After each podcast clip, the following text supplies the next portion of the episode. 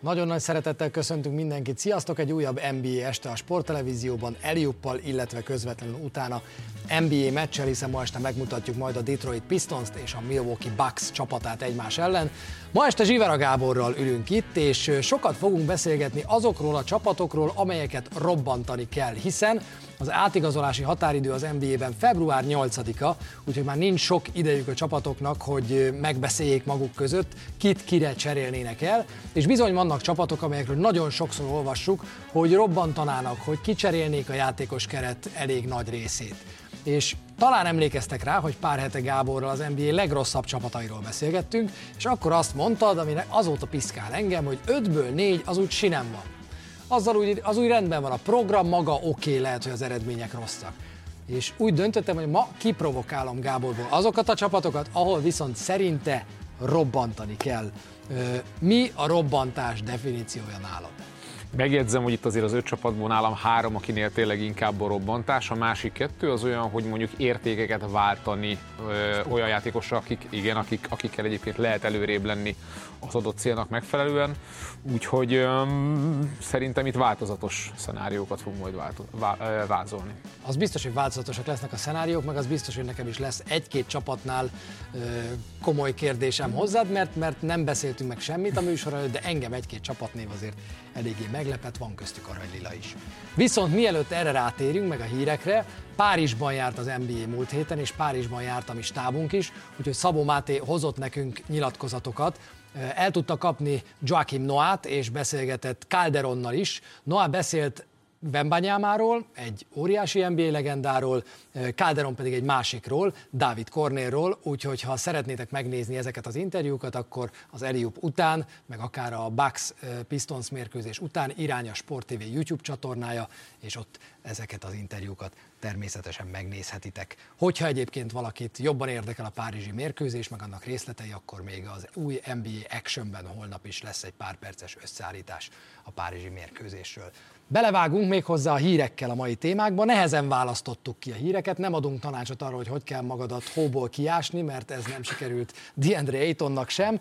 Elmeséljük viszont, hogy a Clippers olyasmire készül az NBA-ben, ami szerintem európai szurkolók számára nagyon kedves, és csodálkozunk, hogy hogy lehet ezt majd végrehajtani. Arra készül ugyanis a Clippers, hogy lesz egy negyede, egy hátsó karé, egy egész karé, 4500 ember az új arénában, ahova csak a legvérmesebb szurkolók mehetnek. Ahova tilos lesz bemenni úgy, hogy az ellenfélmezét hordott, csak ilyenben lehet majd menni, tilos lesz oda bárkit vinni, aki az ellenfélmezét hordaná, és még ezen belül is lesz egy pici blokk, a kemény mag, ahova pedig csak mindenféle előzetes ellenőrzés után mehetsz be akkor, ha üvöltve felállva szurkolsz a csapatnak. Szóval B közepet akar Los Angeles. Én azt gondolom, hogy egyébként a csapat új kultúrája persze az új csarnoktól is datálódik majd, de mióta Steve Ballmer ennek a csapatnak a tulaja, ő egy megfelelően őrült Jenny a saját szakmájában, meg egyébként mint NBA tula is, úgyhogy teljesen illik hozzá ez az ötlet, és nagyon várom, hogy mi fog ebből kisülni. Négy szabály lesz, az egyik, hogy nem hordhatod az ellenfél szerelését, és hogyha mégis hordod, és rajta kapnak, akkor kizárnak onnan egy életre. A másik, hogy előzetes kontroll van azzal kapcsolatban, hogy ki vehet ide bérletet, hogy nehogy bekeveredhessen bármiféle nem kívánatos alakoda az ellenfél szerelésében. Jegyet is csak úgy lehet venni, hogy előzetes kontroll után ide, de lehet egy meccsre is jegyet venni. Ha valaki bérletet vesz, ez a negyedik szabály, és azt átadná valakinek, akkor ő felel azért, akit beengednek, akit beenged oda az ő saját bérletével. Hogy lehet ezt betartatni? Ezen gondolkoztam.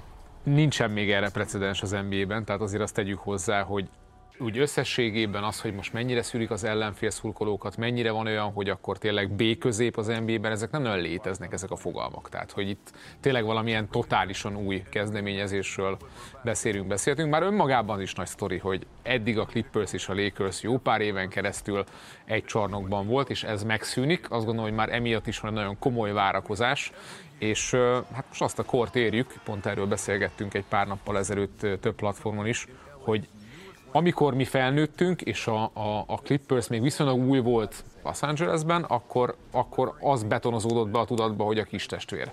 És hogy szerintem 10-20 év múlva, ha nem is lesz 17-szeres bajnok addig a Clippers, de hogy róluk is, róluk is egy hasonló erőként fogunk beszélni, és ez kell az identitáshoz. És a Los Angeles Clippers ezt egyértelműen meg is célozza. 1,2 milliárd dollárba került volna ez az új aréna, de aztán nagyon sok minden változott, anyag hozzáférhetőség és stb. Hát tudjuk, elszálltak egy picit az építőanyag árak, most már 2 milliárd dollárba kerül majd ez az aréna, egészen elképesztő összeg, és hát mindenki büszke valamelyik részére a kreálmányának. Steve Ballmer például kiállt, és azt mondta a munkatársaknak üvöltve, hogy ő arra nagyon büszke, hogy itt a pisilésnél nem lesz sorbaállás. Tehát azt mondta, hogy üvöltve mondta, hogy 1160 helyen lehet egyszerre az embereknek végezni a dolgukat, ami háromszoros az NBA átlagnak. És erről borzasztóan boldog, úgyhogy már csak a sörcsapokkal kell felkészülni, hogy, hogy lehessen tartani a tempót. Nagyon sok mindent láttunk erről az új arénáról, filmet, adatokat, mindenfélét. Mi az, ami téged ebben az új arénában a leginkább megfogott, és azt mondod, hogy ez tényleg a legmodernebb aréna lett? Azt itt tegyük hozzá, hogyha mondtad az európai szurkolást, meg az európai dolgokat, aki mondjuk jár Belgrádban mondjuk Euróliga meccseken, mondjuk megnézni Hanga Ádámot, ott például van ez a nagyon-nagyon-nagyon meredek kivitelezés. Na itt is ez, ez lesz, tehát hogy ez ebből a szempontból is visszaadja a hangulatot. Egyébként, amikor én ezt megnéztem, nekem egy viszonylag hasonló sztori jutott eszembe, Michael Jordan utolsó bulszos dobás, dobás, Salt Lake City, ott hasonló egyébként, ha az NBA csarnokok közül kell egyet mondani, hogy hol van valamilyen hasonló elv, akkor egyébként ez ott, ott van, úgyhogy nekem abszolút ez az, ami leginkább megragadó. Én nagyon bízom benne, hogy ez sikeres lesz, és hogy ebből szokás lesz az NBA-ben, és majd az összes csapat valami ilyesmit bevezet, mert hogyha valami hiányzik az NBA-ből, az ez. Miami-ban sok sikert kívánok. Itt rendezik majd Los Angelesben, az új arénában a 2026-os All-Star gálát. Most mi maradunk az ideinél, tudjuk már, hogy mi nézők eddig hogyan szavaztunk, legalábbis most kaptuk meg az utolsó eredményeket a közönségszavazásról, legközelebb már a végleges csapatokat jelentik be január 25-én, és itt láthatjátok az állást. Ha minden így marad, akkor nyugaton Doncic, Curry, James, Jokic és Durant, itt ugye Shea Gilgis Alexander az, aki 300 ezer szavazattal van mondjuk Curry mögött, Két kérdésem van, fog-e még változni szerinted ez a csapat, és megérdemelt-e az első öt, aki ott áll? Hát, hogy a szavazás eredményekről beszélünk, akkor nem fog változni, de itt ugye ez már csak 50%-ot számít a, a másik két szavazással, úgy viszont fog, tehát szerintem sébe fog kerülni. 25%-ot számít a média, és 25%-ot számítanak a játékosok szavazatai is. Keleten pedig Halliburton, Young, Jannis, Tatum és Embiid. Itt Young mögött Lillard jön, ami azért elég érdekes, és ott 85 ezer a szavazat, ugye itt még egy picit billeg a dolog. Igen, ott ugye fordult is már egyszer a, a, a szavazat. Én is azt gondolom, hogy mivel óriási különbség van a két csapat eredményessége között, ezért szerintem majd a szakmai szavazatokkal itt is fordulni fog a kocka. Meglepő számok vannak-e számodra? Nekem az volt, hogy az hagyján, hogy Wembanyama kapott 600 ezeret, kapott Chet Holmgren 400 ezer fölött, de Alperen Sengün már 1,3 millió szavazat környék. Szerintem Sengün a helyén van egyébként. Nekem az a meglepő, hogy Wembanyama mennyire keveset. Tehát azt gondolom, hogy a hype miatt dupla-tripla ennyi szavazatnak kellene lennie. 50% a szurkolók, 25% a játékosok és 25% a média szavazata, ahogy ezt elmondtuk, és most még lehet szavazni. Tehát most még, ti is tudtok, méghozzá azt hiszem, hogy magyar idő szerint reggel 6-ig lehet szavazni, keleti parti éjfélig, és aztán vége a közönségszavazásnak, január 25-én pedig már be fogják jelenteni az All-Star kezdőket az indiánai mérkőzésre, amelyet természetesen majd a Sport TV-ben február 19-én hajnalban élőben közvetítünk. Egy kétszeres All-Star csapat cseréjéről kell még beszélnünk, mert Pascal Siakam csapatot cserélt, és nem mondom, hogy ezzel már el is kezdjük, de mondom, el is kezdjük a robbantó csapatokat egy picit ezzel a hírrel, mert a Toronto Raptors ezzel elköszönt a bajnoki csapat, a bajnokcsapat utolsó darabjától is. Egy teljesen újjáépülő együttes lett a Raptors, és az az igazság, hogy azért erre már nagyon-nagyon sokan vártak. Én, én nem is tudom, hogy volt-e csapat, amelyet több átigazolási plegykában láttam az elmúlt két évben, mint a Raptors. Igen, és igazából nem tudom, hogy hány évet kell visszamennünk, hogyha kivesszük azokat a cseréket, hogy még Harden akarta magát cseréltetni, akkor, akkor ennyire lehessen előre látni azt a két-három nagyobb trédet, ami, ami, ami történik még a deadline előtt. Teljesen papírforma volt ez, és igazából ezzel a második, tehát a Siakam trade váltott igazán irányt a, a, a Toronto Raptors, és fordult az abszolút újjáépülés felé, és ez nem csak maga Siakam elcserélése miatt, hanem hogyha az Anunobi trade hasonlítjuk össze, akkor ott azért tényleg egy ilyen jelentés közeljövőt építőcsere volt, na ez viszont a három jövőbeli pick miatt, és egy olyan játékos miatt, aki bár most megérkezett Torontóba, és nagyon jól mutatkozott be Brown személyében, aki ugye friss NBA bajnok a Denverrel, de ő azért nagyon jó eséllyel majd hamarosan máshol kerül. Tegyük akkor helyre, hogy mi mindent és kapott ellenértéként a Toronto. Brown említette, Jordan Mora érkezett, még két darab 24-es elsőkörös pick, valamint az Indiana 2026-os top 4 védett pickje. Szükség volt egy harmadik csapatra is, hogy a pénzügyek stimmeljenek, és ugye New Orleans Pelicans még bevették a buliba, és Kyra Lewis is Torontóba került ennek kapcsán. Mi a helyzet ezzel az Indiana Pacers-szel? Vissza kettő padlógáz, irány a bajnoki cím, vagy mi történik most? Én úgy tudom ezt a legjobban megfogalmazni, és ebben tényleg hiszek is, hogy ettől még idén nem lesz bajnok, vagy tényleg bajnok esélyes a, a Pacers, de letette az alapját annak, hogy a következő két-három évben viszont az legyen. Azt mondják, hogy két baja volt ennek az Indiana Pacersnek. Az egyik, hogy picik, alacsonyak, vékonyak, úgy nagyjából. A másik meg, hogy a védekezésük nem annyira acélos, pedig Rick Carlisle messzeföldő híres volt arról, hogy ha van megfelelő alapanyag, akkor ő jó védekezést azt tud csinálni, és általános vélemény, hogy mindkettőn azonnal segít Sziakam. Én azt gondolom, hogy Siakam egy nagyobb nevű játékos, mint Anunobi, és ahogyan Anunobi rendbe tett nagyon sok dolgot a New York Knicksnél az érkezésénél, szerintem hasonló hatása lesz egyébként majd itt akár a győzelemvereség mutató, ott ugye az első tíz meccsből nyolcat megnyert a Knicks, ami egy óriási javulás, és azt gondolom, hogy itt, itt is hasonlót fogunk látni, de azért azt hozzátenném, hogy itt két érdekes tapasztalás van az Indiánánál. A, a, az in-season tournament után ugyan volt egy picit rosszabb szereplés, de utána már nagyon sok olyan belső változtatás volt, ami ettől a cserétől függetlenül is mutatta, hogy ebből a csapatból lehet egy sokkal jobb védő együttes, mint volt addig. A másik, hogy Halliburton nélkül milyen jól szerepeltek. Tehát, hogy ez is egy nagyon meglepő dolog volt. Nyilván most az első meccset, amikor már volt Harry Burton is volt Siakam, elbukták Portlandben, ez egy kellemetlen meglepetés. Ugye Kerlál is elmondta, hogy nyilván itt idő kell, még szezon közben tényleg be lehet építeni, de egy nagyon univerzális játékos ő. Tehát, hogy itt, itt fog szerintem hármas, négyes, akár ötös poszton is játszani, és, és ez az, ami igazán izgalmasá teszi számomra ezt a trédet. Kell-e Sziakámnak valamiben változtatni ahhoz képest majd, amit Torontóban játszott, mert azért, ami ott volt, itt van, mind játékstílusban azt gondolom, mind tempóban, mind talán az ő szerepkörében egészen más lesz. Kell változtatnia, de kevés olyan hasonló kaliberű sztárjátékos van az NBA-ben, aki ennyire könnyen beilleszthető egy teljesen más rendszerbe is. Ez nyilván ego kérdés is, meg képesség kérdés is. Marit szerinted győztes? Ebben a trédben, vagy igazából azt mondhatjuk, hogy a Pacersről elmondtad már igazából, hogy nyertek, hiszen letették az alapját egy jövőbeni bajnok esélyes csapatnak. A Toronto Raptorsra meg sokan azt mondják, hogy annak ellenére, hogy meddig vártak ezzel, mert azért már cserélhettek volna korábban, lehet, hogy még előnyösebb feltételeket, de hogy ahhoz képest azért megkérték az árát. Én azt gondolom, hogy mind a két csapat reálisan jó jön ebből ki, és szerintem ezt nagyon hamar fogjuk látni ugye a Pacersnél és a Torontónál pedig nyilván majd akkor kell szerintem befejezni ezt, hogyha Brown is elkerül valahova. Kicsit hasonló ez, mint amikor Holiday elkerült Portlandbe, és tudtuk, hogy nem fogott maradni, és ott is lett még ugye további ellenérték. Szóval én kicsit, kicsit várnék még ezzel a dologgal, de nagyon egyértelműnek tűnik, hogy kihozta belőle a maximumot a Raptors is. A Raptors tehát robbantott, mi pedig a szünet után folytatjuk majd öt olyan csapattal, amelyeknek szerintünk robbantani kellene, mert idén ebből már nem lesz semmi, és ha így folytatják, akkor jövőre se nagyon. Mindjárt ezzel jövünk vissza. Folytatjuk az előjúpot, és köszöntjük azokat, akik a YouTube-on nézik ezt a részét a műsornak. Nekik mondjuk, hogy a teljes műsor az EMC Mikro applikációban vagy az emcmikro.hu megtekinthető, illetve, hogy január 31-ig ott még megtaláltok egy pici NBA csemegét is, hiszen 14 klasszikus mérkőzést Jordannel, Bryant-tel és a többiekkel meg lehet nézni még a hónap végéig az EMC Mikron. Köszönjük a szavazatokat is. Az év edző kategóriájában YouTube kommentekben a múlt hétről Mark Denyó lett a közönség szavazatos, ugye nem értettünk egyet Baskával azzal arról, hogy Steve Körnek helye van-e a top 5-ben vagy nincs, ha nem, akkor Denyó, mondtátok ti, meghajtjuk a fejünket természetesen ezelőtt, mert elég jól mennek ők. Mai témánk viszont öt csapat, amelyik se igazán jól, se igazán rosszul nem megy, mert azt hiszem, hogy a robbantás, szüksége, a robbantás szükségesé ezt teszi, amikor nem vagy elég rossz, de nem leszel igazából jó se.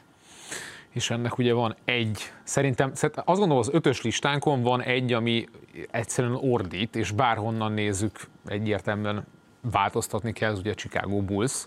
Tehát, hogy náluk van az, hogy bármit csinálnak, van egy nagyon-nagyon egyszerűen látható plafonjuk, és azért olyan sztárjátékosaik, akikben már szerintem sem fejlődés, hogyha DeRozanról beszélünk, akkor a kor tekintetében is ö, rosszul állnak, és hát Lonzóból ide vagy oda, ö, de gyakorlatilag ennek a csapatnak azon felül, hogy szerintem van egy egész jó edzője, mert összességében azért azt lehet mondani, hogy ö, nagyon kevés olyan edző van, aki jól transferel át az NCAA-ből, ahol egyébként ő nyert két bajnoki címet is az NBA-be. Az OKC projektet nem tudta annó kimaxolni, de, de Chicagóban ez egy nagyon jó induló történet volt, viszont most arra látszik az, hogy ez az irány, ez más mennyire nem irány. Ugye 2017 óta egyetlen egyszer jutott ez a Bulls a playoffba, akkor is 4-1-es vereség az első körben a Milwaukee Bucks ellen. Ez a, ez a 2017-től mostanáig egyetlen egy rájátszás, ez olyan sötét időket idéz, mint a Jordan korszak utáni 8-9 éves totális nyugi, és utána volt egy nagyon jó Derrick Rózos korszak, és azóta meg semmi, ami a Bullsnál nagyjából elfogadhatatlan. És végignézem ezt a névsort én is, amit te mondasz, Bollal, Levinnel, DeRozennel, Vucevicsel, és azon kezdtem el gondolkozni, hogy ki, mindegyik olyan, olyan kis, kis közepes így 2023-ban, de igazából egyik, azt se tudom megmondani, hogy hogy néz ki a csapat hierarchia ebben a pillanatban a búzban. Hogy néz ki a csapat hierarchia a búzban? Mielőtt válaszolnék erre, azért azt is tegyük ehhez az egész történetet hozzá, hogy mindezt úgy jött ki ebből a buszból, hogy ők azért nyomtak egy jó lint. Egy. Tehát ott jött egy új vezető, Karniszova szemében, jött egy új vezetőedző, és, és ők nagyon sok pénzt elköltöttek erre a gárdára. Tehát, hogy ők ezzel igazából a bajnoki cím felé akartak annó megindulni, és De ezért nem tartanak. még arról, hogy itt az utolsó elem. Hol? Igen, igen. És, és, és azért érdekes ez, mert tényleg amíg ból volt, addig valami remény lehetett. Igaz, ott persze alapszakasz szinten volt az elsősorban is, gyorsan megbukott a rájátszásban az együttes, és hogyha hierarchiáról beszélünk, akkor azt gondolom, hogy a csapat ez DeRozené. Tehát ezt így nagyjából azért ki lehet mondani. Az előző két évben voltak fantasztikus egyéni produkciója. Az nagyon jó, hogy a San Antonio után ő még miért virágzott pluszban itt, tehát az egy tök jó feel good story, de hát igazából semmit nem ér ezzel a, a, a csapata. Maximum annyit, hogy még valami kis esély arra, hogy őt értékké váltsák, még erre lehet, ezen kívül más nem. Hát és amit mondasz, az is érdekes, hogy itt igazából volt az a zseniális klács időszak a DeRozannek, de ezen kívül nagyon győzelmekre, Igen. playoffra, jó playoff szereplésre az ő remekléseit nem tudták váltani. És ha van még játékos ebben a csapatban, akinek nagyjából semmire nem lehet beváltani a kimagasló meccseit sem, az Zach Levine kis túlzással embert nem látta még annyira jól és ilyen kevés hatással kosárlabdázni, mint ő. És ő nagyon nehezen megfejtető, hogy ő miért ennyire nem impact játékos. Azért azt tegyük hozzá, hogy ez a szezon nagyon rosszul indult, Levinnek jó számai voltak, majd kiszállt is igazából akkor kezdett magához, magára találni a, a Bulls, és utána azért arról is volt hogy egyáltalán hogyan integrálják őt vissza, és addigra már ugye ment a, ment a téma, hogy egyszerűen őt cserélni kell, és ő maga is ezt akarja. De az, hogy nulla piaca legyen Zach Levinnek, az, az, tehát megint az aspektus, hogy a Bulls robbantani kéne, de hogy Levin, Levinből hogyan fognak tudni kiszállni, az, az most talány, viszont ha már a múltkori adás is beszéltünk arról, hogy mennyi tényleg tankoló csapat van, akkor ez lehet a Bullsnak a szerencséje. Tehát Levin hiába akarhat menni félig meddig bajnok esélyes csapatokhoz, nyilván a légközszületet már sokat hallani például, de, de én ezt teljesen esélytelennek látom. Azt nem, hogy egy, egy, egy már teljesen egyértelműen tankoló csapatba oda kerüljön, mint, mint szerződés ballasztként, és, és ezért kapjon valamennyi értéket vissza. Az viszont akkor fontos, most ekét egy picit tegyük le, mert eleget kapott a busz, de hogy ki marad, kit tartunk meg, mert azért amellett, hogy itt vannak a, a legtöbb pontot, azért itt van egy egész jó Kobe White, azért itt van egy Patrick Williams, tehát hogy igazából valahol megvan az a második fogat, amelyikre el lehet kezdeni valamit. Ez egy nagyon érdekes téma, mert igen, annyi pozitívum van ebben a szezonban, hogy a sérülések, nem játszatások miatt ez a két játékos szépen épülget fölfelé.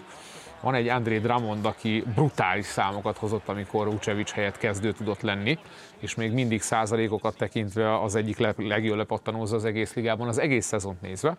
A, Viszont Patrick Williamsnél azért tudunk egy olyat, hogy ő mekkora szerződés szeretne magának, tehát hogy azért ilyen helyzetben is, ha egy játékos meg tudja mutat, tud javulni, akkor, tehát azt akarom csak mondani, hogy Patrick Williams esetében sem lepírnék meg, hogyha valamelyik trade ő a részese lenne, mert szerintem most lehet őt tényleg úgymond értékén elpasszolni, beváltani, és azért olyan nagyon nagy upside-ot én benne sem látok. Elvben közös a Chicago Bullsban, meg a következő csapatunkban, hogy egyszer már toltak egy, egy all hiszen akkor, amikor odahozták Trae mellé DeJounte Murray-t, akkor Atlantában is az volt a mondás, hogy na most aztán gyerünk előre. 2021-ben volt egy, egy kimagasló szereplés, de attól nagyon-nagyon messzire került az Atlanta Hawks. Nagyon messzire. És Én nem igazán tudom megmagyarázni, hogy miért. E, szerintem ez viszonylag egy, egy jelenséggel megmagyarázható, szerintem egy csapda helyzet van az Atlanta Hawksnál. Nekem szent meggyőződésem az, ami nem fog megtörténni, hogy Trey Youngot váltsák értéke, Na hiszen ez saját draftolt játékos, hiszen azért ő egy Luka Doncic trade-ben szerepelt, valahol bizonyítani kell az ő, ő építését, valahol legitimálni kell ezt a döntést, és már volt, ahogy említetted, egy, egy viszonylag nagy siker korán azzal, hogy nagy meglepetésre főcsoport döntőbe tudtak jutni. De én továbbra is azt mondom, hogy ha még egyszer mondom, hogy valószínűleg nem fog megtörténni, ha Tréjangot vennéd ki ebből, és őt váltanád értéke, a csapat többi része az, az nekem ezzel az edzővel nagyon jól néz ki. És Young, illetve az edző Quinn Snyder között van szerintem egy, egy elképesztő kémiátlanság. Tehát, tehát, tehát, tehát hogy itt, itt van az, hogy nagyon sok minden adott, de, de szerintem, hogyha ez az egy dolgot kivennéd ebből a csapatból, és én nem tudom, én fej, fe, verem a fejemet a falba azzal, hogy Mörit akarják hát ebben a szituációban elherdálni. Mert... De bocs, egy kérdés még Trajánkhoz, meg, meg Quinn Snyder, van olyan edző az NBA-ben, aki olyan csapatedző, amelyik bajnok akar lenni, és lenne megfelelő kémia közte és Tréján között? Nem is a kémia, lehetne, lehetne ilyen, ilyen stílusú edző egyébként, azt gondolom, hogy ez lehetne, de szerintem Tréján jelenleg támadásban és védekezésben nem elég jó és hatékony játékos ahhoz, hogy lehessen egy bajnok esélyes csapatnak az első számú opciója. De miért nem fogják elcserélni Triangot? Én ezen gondolkozom folyamatosan, mert közben meg a Dejante Murray elcseréléséről szóló plegykákról majd a ma esti meccsen is fogunk beszélgetni, a Pistons Bucks meccsen, mert még a Bucksot is szóba hozták vele kapcsolatban, meg száz csapatot, a Spurs, a Lake, mindenkit szóba hoztak már vele kapcsolatban Miközben az ember megnézi, hogy a Trae magasabb usage rate rendelkező játékosok mind húzó embereik a csapatuknak, úgy, hogy az a csapat eredményes. Elsorolom, Joel Embiid, nem nagyon lehet vitatkozni, hogy jó a fili.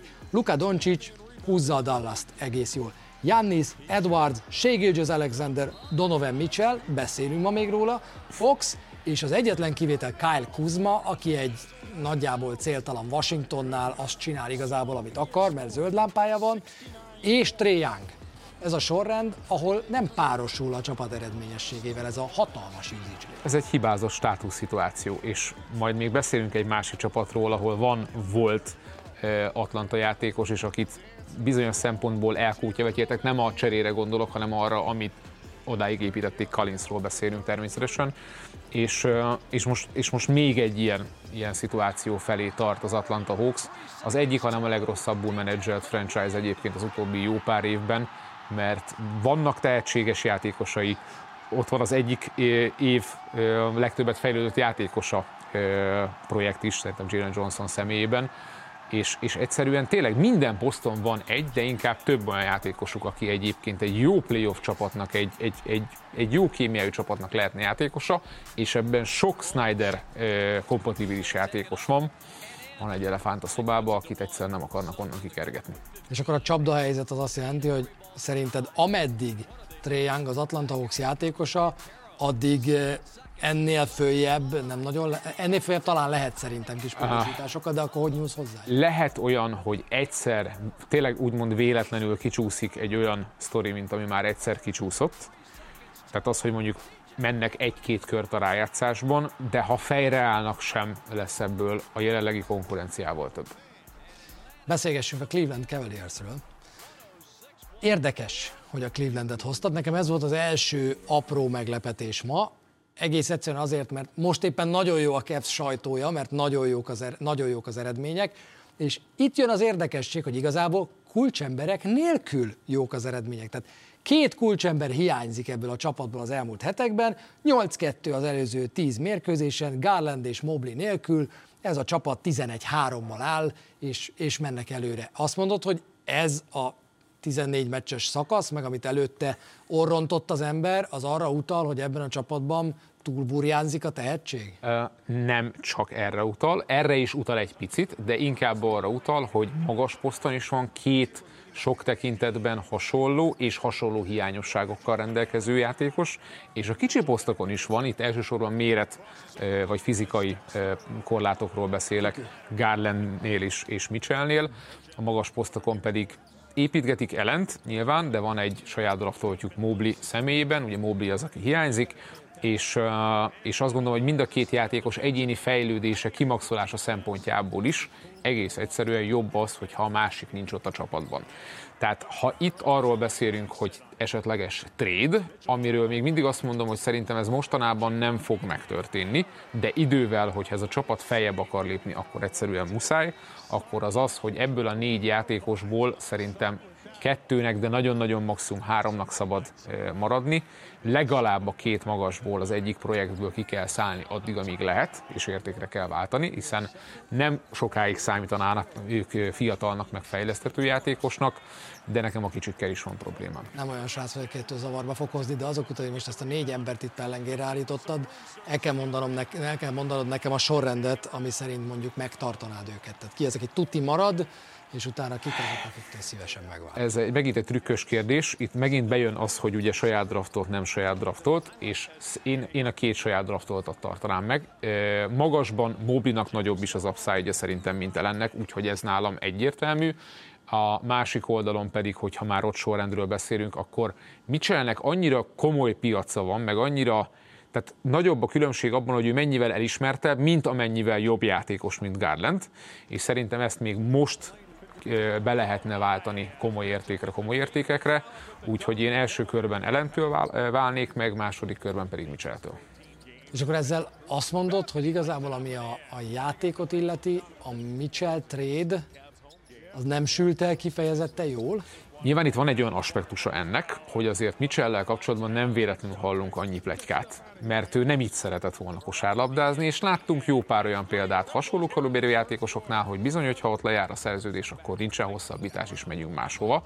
A, úgyhogy, úgyhogy ebben van egy ilyen kockázat is, tehát ide kalkulálom ezt a, ezt a tényezőt is nem látom magam előtt azt, hogy ha, ha addig valami nagyon nagy csoda nem történik pozitív értelemben a, a, a caps akkor, akkor Mitchell hosszú távon akarna maradni. Nekem az aggodalmam ezzel kapcsolatban az, hogy hogy azért itt tudom, hogy most van ez a, nem fog jól hangozni, amit mondok, mert most itt van ez a 11-3, hát két kulcsember nélkül száguldanak, most verték pofán egy 40-essel a Milwaukee Bucks-ot, úgyhogy nincs itt különösebb baj. De hogy én attól tartok, hogy ehhez most itt hozzányúlsz, akkor azért egy ideig lehet, hogy ez gyengébb lesz, mint a mostani keleti negyedik hely. Amit persze be lehet vállalni, csak nem tudom, hogy egy tulajdonos mennyire könnyen mondja azt, nem tudom, hogy tulajig jut-e Clevelandben a döntés, de oké, okay, hát végül is ezer ember, ezer üres szék van meccsenként, az üzlet megy, egy picit lehetünk rosszabbak azért, hogy aztán jobbak legyünk. Teljesen egyetértek a gondolatmenettel, meg itt azért van egy olyan faktor, hogy szerintem ők a Mitchell ide e, csere után nagyon gyorsan lettek, alapszakasz szinten nagyon jók viszont a rájátszásra meg nagyon gyorsan megmutatkozott, hogy miért is limitált az együttes, és ott például egy Mitch Robinson szétszette ezt a magas dúlt védekezésben, ami azért egy eléggé intőjel, hiszen azért Mitch Robinson lehet, hogy egy egész jó védőnek számít, de azért a konkurenciát nézzük, akkor van más hasonló frontcourt játékos, aki bezavarhat ebbe a dologba. Szerkezeti problémák vannak, és most nem annyira beszéltünk az edzőkérdésről, de arról sem vagyok meggyőződve, hogyha a Cavs tényleg bajnok esélyes csapatot akar újraépíteni, akkor ezt JB Bickerstaff fel fogja tudni megtenni. Utah Jazz a következő csapatunk. Szerintem megint egy olyan csapat, amelyikkel kapcsolatban egy, nagyon sok plegykát hallani mostanában, a legjobb játékosuktól kezdődően, hiszen Lauri Markkanen is benne van, rengeteg trade ötletben, és egy nagyon izgalmas csapat, ahol viszont egyértelmű, hogy nagyon jó fiatalok érkeztek, nagyon jó fiatalokat nevelnek, és ők bizony ott dörömbölnek a több játék lehetőségért, a több játékpercért, és itt lehet, hogy lehet egy, egy, egy igen bátrat lépni. Ugye jelenleg a Suns és a Lakers között nyugat 9. helyén áll ez a csapat, nem biztos, hogy, hogy rövid távon tudnak annyit előrelépni, hogy ne érje meg inkább változtatni, és aztán esetleg beleszólni a legjobb. Itt is ugyanez a gondolatmenet, és itt is van egy olyan háttérinformáció, vagy egy háttértényező, Danny Ainge szerepe, hogy személye, aki az a típusú vezető, oké, hogy nem ő hivatalosan a GM, de az a típusú vezető, aki, aki tényleg 19-re mer lapot húzni, abban az értelemben is, hogy ha éppen értékén lehet valakit elpasszolni, akkor elpasszolni, és ebből a szempontból van itt azért több érdekes játékos, meg abból a szempontból is, hogyha hogy tudja tényleg a, a hosszú távot nézni, és azt, hogy hogyan váljon még jobbá ennek a csapatnak a jövője. Nagyon érdekes a párhuzam szerintem a tavalyi szezonnal kapcsolatban, csak ott az a nagyon nagy különbség, hogy ott úgy értünk be a trade deadline környékére, hogy ott az eleje volt nagyon jó, és utána horpadt be egy picit a csapat, de még mindig nagyon jó volt, most meg fordított a sztori, és az abból a szempontból szerintem még érdekesebb, hogy bizonyos játékosokat, például Clarkson, eh, Olinyiket, akinek nyilván nem annyira jók a, a, az egyéni számai, hogy nem dob annyi pontot, eh, de, de itt ha beszélünk Kalinsról, akit mostanában mit csinál, nagyon sokszor építget centerposzton. Mert Kalinsnál is, amikor arról beszélgettünk, hogy persze volt egy, egy eh, rájátszás Atlantában 20-10-es játékos, de összességében nem tudtak szintén szerkezeti dolgok miatt kimaxolni. Számomra egy nagyon érdekes sztori, hogy mi lenne akkor, hogyha ő egy olyan csapatba kerülne, aki nyerni akar, és oda teszik őt egy ilyen félig meddig stretch ötös posztra, mert azzal szerintem nagyon szépen helyére kerülne, a statisztikái is növekednének, tehát benne is van egy ilyen szintű érték, és kell szerintem látni azt, hogy a, a jazz csapatként próbál a győzelmek mellett ilyen értékeket is megmutatni ezekből a játékosokból. Mm, úgyhogy azt gondolom, hogy ez a három játékos az, akiből szerintem legalább kettő máshol fog már kosárlabdázni egy hónap múlva. Danny Ainge-et említetted, van-e olyan játékos egyáltalán Danny Ainge csapataival, aki biztonságban van? Tehát van-e olyan Utah Jazz játékos, akiben szinte biztos vagy, hogy alapnak tekinti Danny Ainge azt, hogy ő marad és köré kell építeni. Minden körülmények között nincsen, tehát ilyet nem tudok mondani, de azt gondolom, hogy a, a tavalyi újoncuk Kessler, illetve a, a, az idei, nem tudom, idei és tavalyi szupersztárjuk, a már említett Finn Markanen, ők olyanok, akiket csak akkor passzolna el, ha nagyon-nagyon túlfizetnék egy, egy cserében. Tehát, hogy ott vala, az valamiért nagyon meg kell, hogy érje a Utah Jazznek. Jonte George? Fú, de érdekes kérdés. Ö, nyilván pont van benne, assziszt van benne, jó meccsek vannak benne, de ő egy annyira, már egyébként az egyetemen sem volt hatékony ö, pontszerző és egy hatékony ö, kicsi posztos játékos, hogy ő, ő nekem inkább ez a Sexton vonal, hogy szexik a statisztikái, de, de ha már kicsit a számok mögé nézünk, akkor nem biztos, hogy rá lehet komolyabban építeni. Izgalmas, hiszen itt már volt nem is olyan régen egy hatalmas nagy földindulás és egy óriási törés, amikor Gober elment, aki nem tudom, tíz, majdnem tíz évig játszott a jazzben, amikor Mitchell elment, úgyhogy történtek itt már változások, de, de, de megteremtette az esélyét azokkal a változásokkal a jazz, hogy még jobb változások legyenek. Lehet, hogy eljött az idő, hogy ezt meglépjék, mert látszik, hogy a csapat a playoffba is azért viszonylag nehezen fog bejutni. És akkor elérkeztünk az ötödik csapathoz, és ennek a csapatnak a nevét nézők tömegének haragját magamra irányítani nem kívánván, Gábor fogja elmondani. Ez a Los Angeles Lakers. Uh, itt azért beszéljünk több dologról, tehát amikor robbantásról beszélünk, akkor alapvetően a többi csapatnál most a játékosokról beszéltünk. A Lakersnél szerintem kell beszélni most az csasz. edző. Most csasz. Ha azt mondod, hogy robbantás az, hogy Darwin Hemet elküldik, én fölállok és kívül. De nem csak. Jó. Tehát nem csak. Tehát, hogy alapvetően nem erre szerettem volna ráhúzni a sztorit. Nagyon érdekes, hogyha úgy nézzük, hogy jön egy újonc, tavalyi újonc vezetőedző, első szezonban, és most mindegy is, hogy hogyan, hogyan kezdődött a szezon, főcsoportdöntő, második szezonban in-season tournamentet nyersz, és arról kell beszélgetni, hogy ő-e a megfelelő edző ennek a csapatnak. Azért ez egy nagyon érdekes aspektus. Ez így van. De vissza a játékosokhoz. Picit csalóka a sztori, mert azt gondolom, hogy a kiegészítő személyzet sok tekintetben most is hasonlóan jó, mint volt tavaly, a, a, a, a trédek után, de összességében az, hogy Vincentet gyakorlatilag nem látjuk ebben a szezonban, az a Hachimura, aki a rájátszásban irreálisan jól dobott, és irreálisan jól illeszkedett ebbe a csapatba, nem elég jól van használva, nem elég sokat van használva, és azért ő is hiányzott bőven meccsekről. Uh, és akkor itt Vanderbilt milyen későn kezdte a szezon, stb. stb. De nekem a legnagyobb problémám azzal van, egy, egy, egy, olyan, egy olyan tényező van, ami szerintem lehetne és kéne, hogy sokkal jobb legyen, az Austin Reeves. Tehát ő az a játékos, aki a tavalyi szezonja, egyébként még a VB-n mutatott produkciója, és nagyon sok háttérinfo alapján valahogy jobban hangsúlyos szerepben kéne, hogy legyen ebben az idei csapatban egy, ahhoz, hogy eredményesebbek legyenek, kettő, ahhoz, hogy LeBron James válláiról lehessen terheket levenni, három, hogy van egy D'Angelo Russell, aki lehet trade szereplő itt a következő napokban, hetekben, hogy őt is, bár most voltak azért nagyon jó meccsei Russellnek, és ehhez szerintem kellett az is, hogy visszakerült a kezdőbe, a, pontosabban az alapkezdő került vissza, és mind a ketten ott vannak az első ötösbe, de ahhoz is, hogy ő rajta kevesebb teher legyen, és ilyen negyedik, ötödik opcióként legyen több könnyebb dobása és könnyebb felelősségvállalása, ahhoz Austin Reeves-et sokkal-sokkal jobban kell és többet kell használni ebbe a csapatba.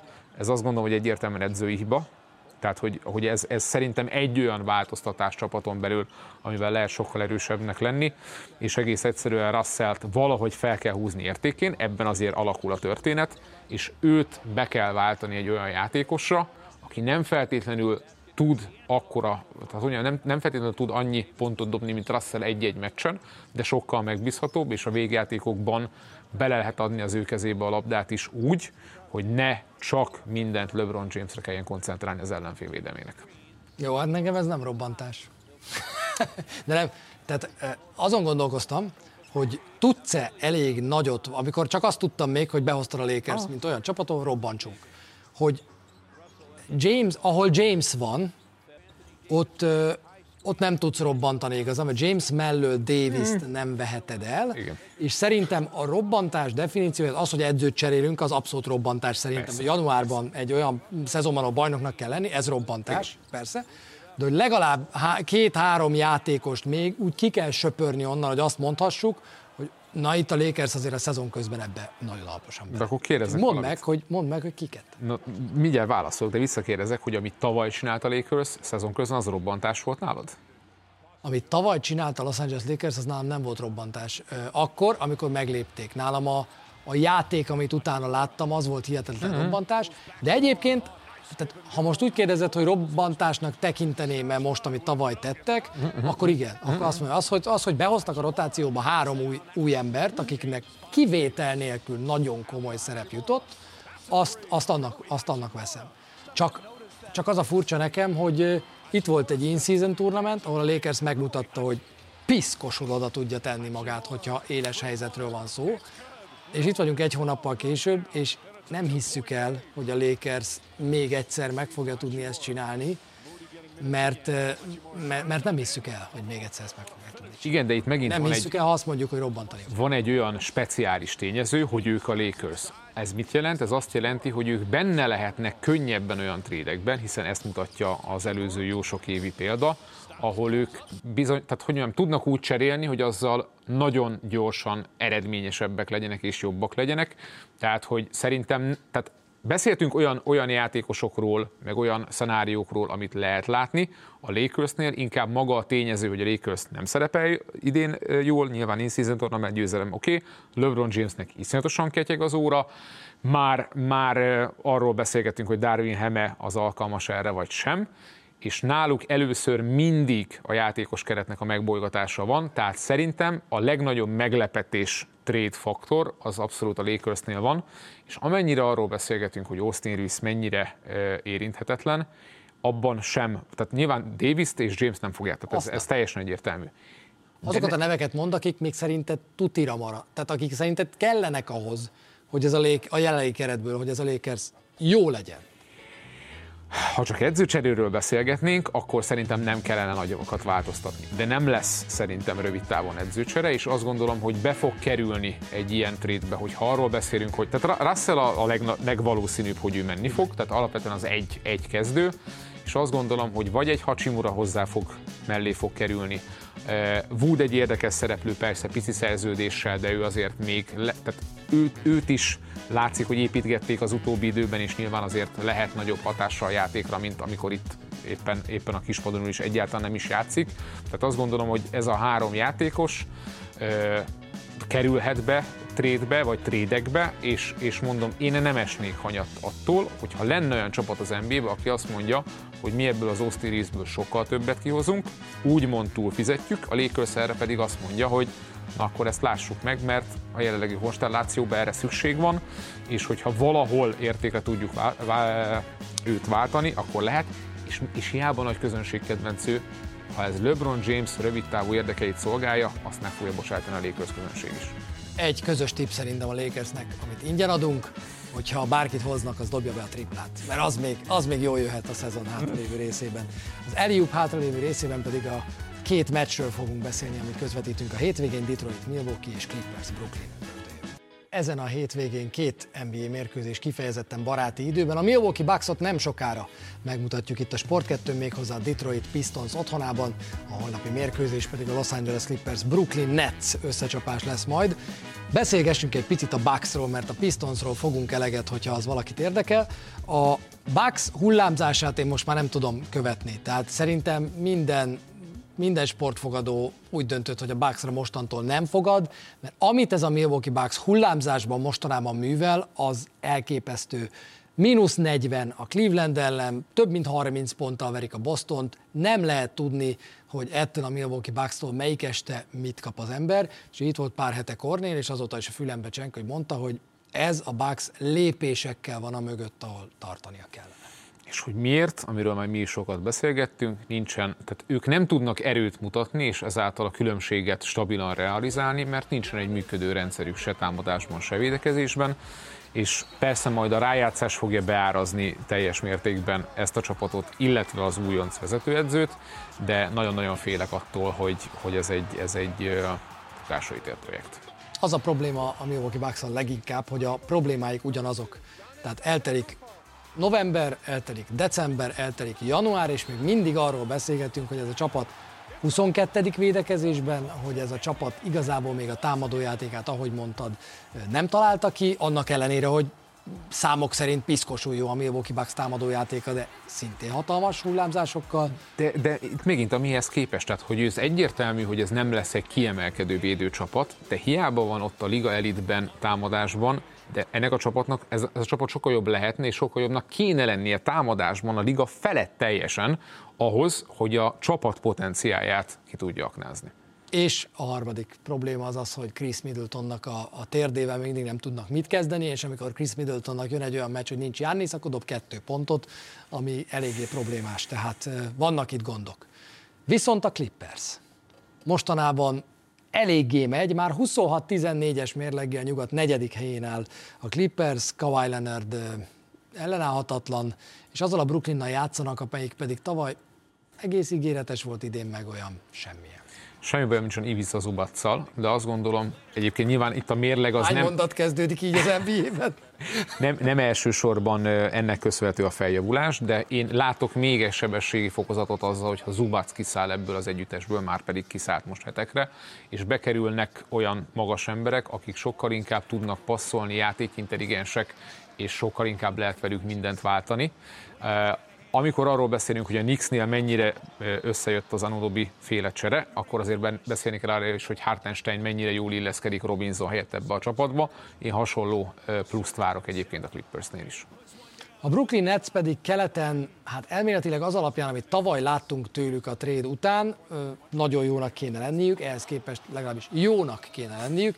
17-24-jel kelet 11. helyén áll ez a Brooklyn, és a Sebab se hús, ez a csapat valahogy úgy van, de igazából von csapata arra, amit tavaly játszott, egyáltalán nem emlékezt. Szerintem ott felültek egy lendületi hullámra, és ez egy teljesen megtévesztő dolog volt. Kicsit Bridges támadó játékának hatékonysága is, nagyon magas dobó számba is önmagában ebbe a kategóriába esnek, de a csapatnak az eredményessége is. Szerintem még mindig jobban mérleg ennek a csapatnak, mint egyébként a realitás, és, és azt gondolom, hogy ők, ők nem lesznek ott a play-inben sem idén, és ezáltal reális helyükre kerülnek. Kicsit hasonló a projekt nekem, mint a Wizards, csak jobb karakterek vannak ott egy, az első két-három opcióban. Szóval akkor őket ilyen honorary mention robbantó csapatnak nem hozzuk be, vagy behozzuk? Mert nem hozzuk be. Van ott, van ott azért bőven tehetség, amiből azért lehetne sokat kevésre cserélni, vagy nem értesz egyet? Azért nem értek, tehát én inkább oda tenném ahhoz az öt csapathoz őket, akikről korábban beszéltünk, abból a szempontból, hogy ezzel a kerettel jól lehet tankolni, és vannak, alja. így van, és vannak benne olyan játékosok, akik egyébként egy későbbi jó csapatnak, Bridges mindenképpen egy ilyen játékos, oda lehet és oda is kell tenni. Ennyi volt, mindenki nézze a hétvégi mérkőzéseket, mert azok jók lesznek. Reméljük, hogy a mai Detroit-Milwaukee meccs is jó lesz. Akik egyébként arra vártak, hogy mi lesz majd Jannisszal, mert ugye neki egy válsérülés miatt ki kellett hagyni az előző mérkőzés. Jannis elméletileg, úgy írták az amerikaiak, hogy good to go, úgyhogy ő mehet és pályára léphet, reméljük, hogy látjuk majd, és senki ne felejtse el, hogy holnap még a Clippers és a Brooklyn Nets is vár majd ránk, úgyhogy még Gáborral megyünk közvetíteni, és nagyjából bő 5 perc múlva mindenkit várunk a Detroit Milwaukee mérkőzéssel. Eliuk pedig jövő héten lesz újra. Sziasztok, viszontlátásra! Sziasztok!